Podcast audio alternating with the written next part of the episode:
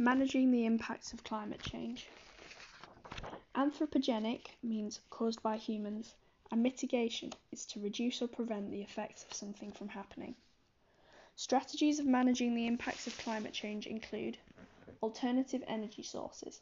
The burning of fossil fuels contributes to 80, 87% of human produced CO2 emissions. The rest comes from land use changes such as deforestation, 9%, and industrial processes such as making cement, 4%. To help reduce these emissions, countries might turn to alternative sources of energy, such as hydroelectricity, nuclear power, solar, wind, and tidal. The benefits of these electricity sources are that they don't emit a lot of CO2 and some resources will last long into the future. The UK is well suited to some of these technologies as we have a large coastline and a steady prevailing wind. The nuclear power plant is being built at Hinkley Point creating many new jobs, but there is a concern about the storage of radioactive waste and terrorism. Wind power is a growing industry, but environmentalists are concerned about their impact on migrating birds. Solar is also a fast growing industry, but still too expensive to mass produce at the required level. Hydroelectricity can only be used in specific locations and does destroy habitats. Tidal power has great potential, but no one has made it commercially viable yet. Carbon capture and storage. This is the process of using technology in capturing or trapping carbon dioxide produced by burning fossil fuels, transporting the carbon dioxide, and then storing the carbon dioxide emissions in such a way that it is no longer available to affect the atmosphere, such as deep underground.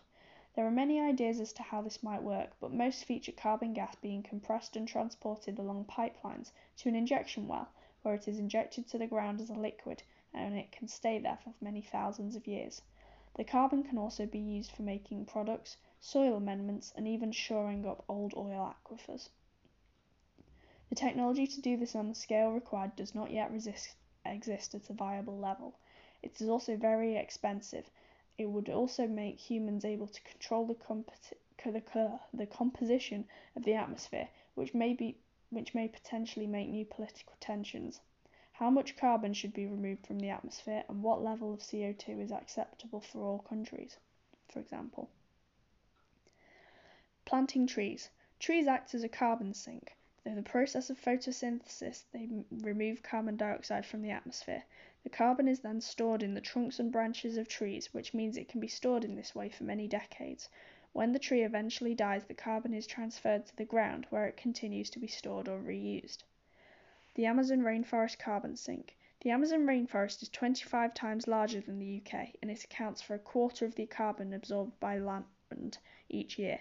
The Amazon has been subject to deforestation over the last 50 years and is now absorbing 30% less CO2 than it was a decade ago. Plantation forests can also absorb CO2 faster than natural forests. It is relatively cheap to plant trees and it creates habitats. Tree planting does require a large amount of land, and in many countries this would require fertile farmland to be given over to the purpose. Fully matured forests take many years to grow to the maturity, so the full benefits would not be seen immediately.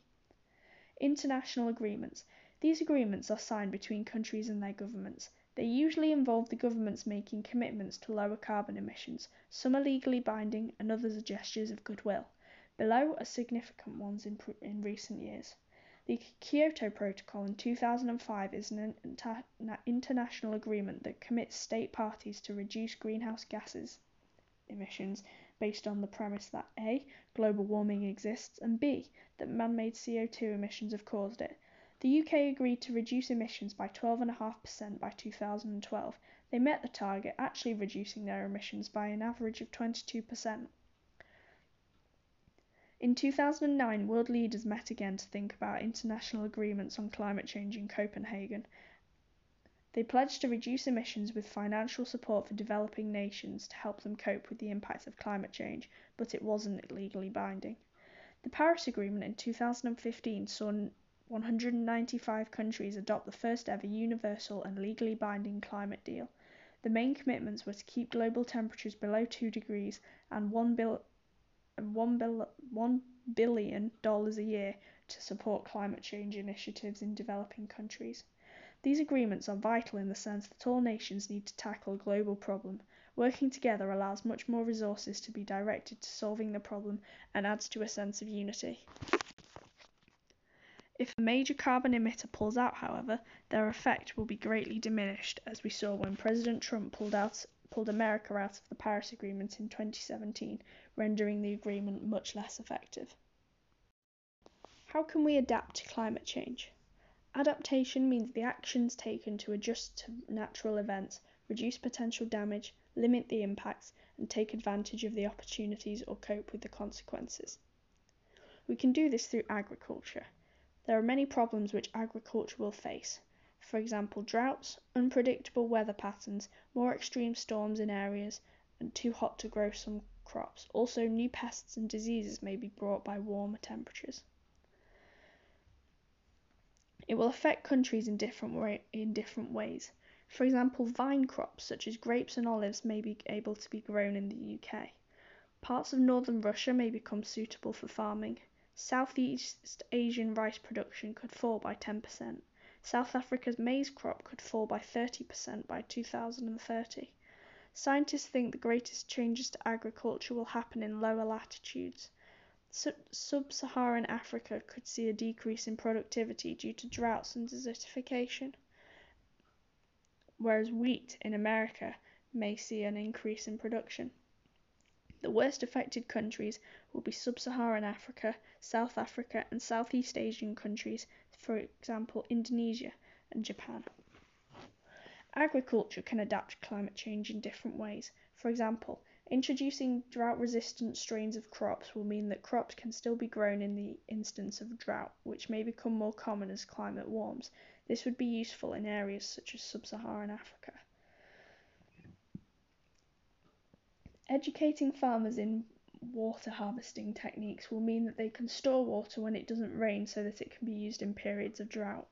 Educating farmers on the expected changes will give them time to plan prepare and make changes to what, what and when they grow and how they grow crops so the impact will not be as great or as sudden. New irrigation systems will mean that water is used and distributed more effectively and efficiently so that there is less waste water. New cropping patterns can be introduced, for example, changing planting or sowing dates, which means that we can adapt to new rainfall patterns or increased heat and take advantage of new crop growth opportunities. Shade trees can be planted next to crops which will protect the crops from strong sun or heat that could come with climate change. This would maintain the crop yield and allow some crops to continue to grow certain plants. Managing water supply. Climate change is causing more frequent droughts and floods due to unpredictable and unreliable rainfall. Careful management of water reserves and supply is becoming more important The poorest countries with the greatest water stress will be the worst affected. For example, in the Himalayas. They use something called an ice stupa, which is where ice is channeled and pumped around a tree so that it freezes, and then in the spring the ice melts gradually and feeds into the village river system. It has low impact on the environment and it seems to be pretty cheap. It is easy to do and, natu- and fairly natural. It is reusing and repurposing existing rainwater. Changing sea levels as they rise can be adapted to in several ways. The average sea levels have risen 20 centimetres since 1900. Sea level rise causes flooding, erosion, saltwater contamination, and storm surges in, so- in coastal areas being more likely to happen. By 2100, sea levels are expected to rise 26 to 82 centimetres in a worst case scenario. This will flood important agricultural land in Bangladesh, India, and Vietnam. At current rates, the Maldives could be uninhabitable by 2040. You can manage sea level rises in the Maldives in many ways. For example, constructing a new 3 metre high island for islanders to live on, restoring coastal mangrove forests to trap sediment and offer protection from waves, relocating the population to Sri Lanka or India, building artificial reefs to, reefs to encourage natural creation of islands over hundreds of years, constructing seawalls and using sandbags, and building houses on stilts that are raised above the ground.